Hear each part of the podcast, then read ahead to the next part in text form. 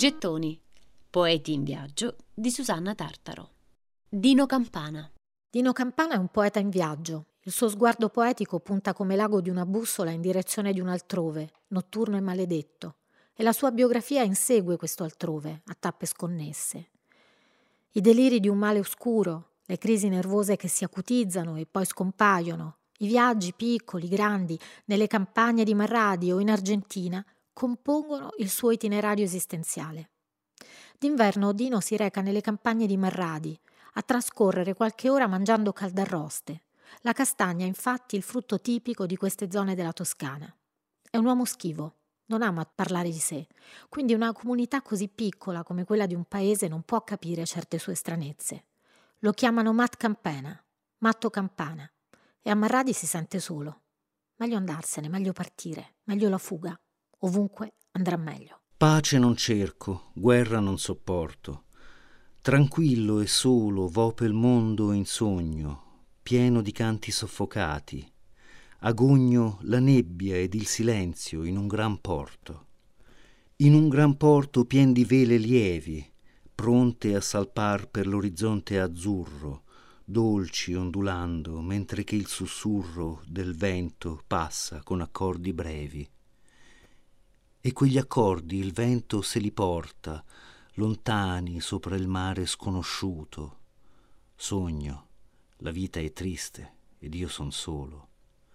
O quando, o quando in un mattino ardente l'anima mia si sveglierà nel sole, nel sole eterno, libera e fremente. Campana cerca una patria non avendone agogna il porto da cui partire. Solo in questo modo si può assistere alla nascita dell'uomo nuovo, libero, felice, trasfigurato. Nell'ottobre 1907 il poeta di Marradi tenta di fuggire per sempre e parte per l'Argentina, si imbarca da Genova. Il soggiorno sudamericano sarà breve, meno di un anno, ma basterà a sedimentare dentro di lui, nutrendolo nel tempo.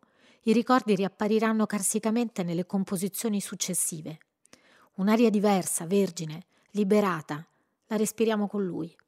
Gli spazi sconfinati, la natura, saranno i nostri. Giuseppe Ungaretti negherà il soggiorno sudamericano, ascrivendolo alle mitomanie campaniane. Nei nostri occhi e nella nostra testa di lettori del futuro, il Sud America appare nitido e conturbante. Ogni volta che finiamo dentro quei versi, Dino ci troverà sempre pronti a salpare con lui, verso Montevideo. Io vidi dal ponte della nave i colli di Spagna svanire nel verde, dentro il crepuscolo d'oro la bruna terra celando come una melodia, d'ignota scena fanciulla sola come una melodia, blu sulla riva dei colli ancora tremare una viola, illanguidiva la sera celeste sul mare. Fa un po' tutti i mestieri c'è chi dice che si imbarcò su un piroscafo della compagnia La Veloce. Si muoveva a piedi, a cavallo, in treno. Per campare fa il pianista, l'arrotino, il pompiere, lo stalliere. Dino racconta di esserci stato cinque anni in Argentina. Cinque anni o solo uno. Ma un giorno salirono sopra la nave le gravi matrone di Spagna, dagli occhi torbidi e angelici, dai seni gravidi di vertigine, quando in una baia profonda di un'isola equatoriale, in una baia tranquilla e profonda assai più del cielo notturno, noi vedemmo sorgere nella luce incantata una bianca città addormentata, ai piedi dei picchi altissimi dei vulcani spenti, nel soffio torbido dell'equatore, finché, dopo molte grida e molte ombre di un paese ignoto, una più vasta patria il destino ci aveva dato, scrive Campana. La sua fuga continua tra un ricovero e l'altro. Dice di essersi imbarcato per raggiungere il Belgio su un bastimento inglese, di essere stato assunto come marinaio ed è così che ha attraversato l'Atlantico. Per un anno e mezzo, in Europa, nel 1909, non ci sono tracce del Mat Campana. A Genova ci va accompagnato dallo zio Torquato. Si imbarca con una valigia, un pacco di libri, le poesie di Whitman e probabilmente una rivoltella. Vuole lasciarsi alle spalle l'esperienza del manicomio e guardare avanti verso una nuova meta. Sì presso di sul cassero a noi ne appariva bronzina una fanciulla della razza nuova, occhi lucenti e le vesti al vento, ed ecco, selvaggia alla fine di un giorno che apparve, la riva selvaggia laggiù sopra la sconfinata marina.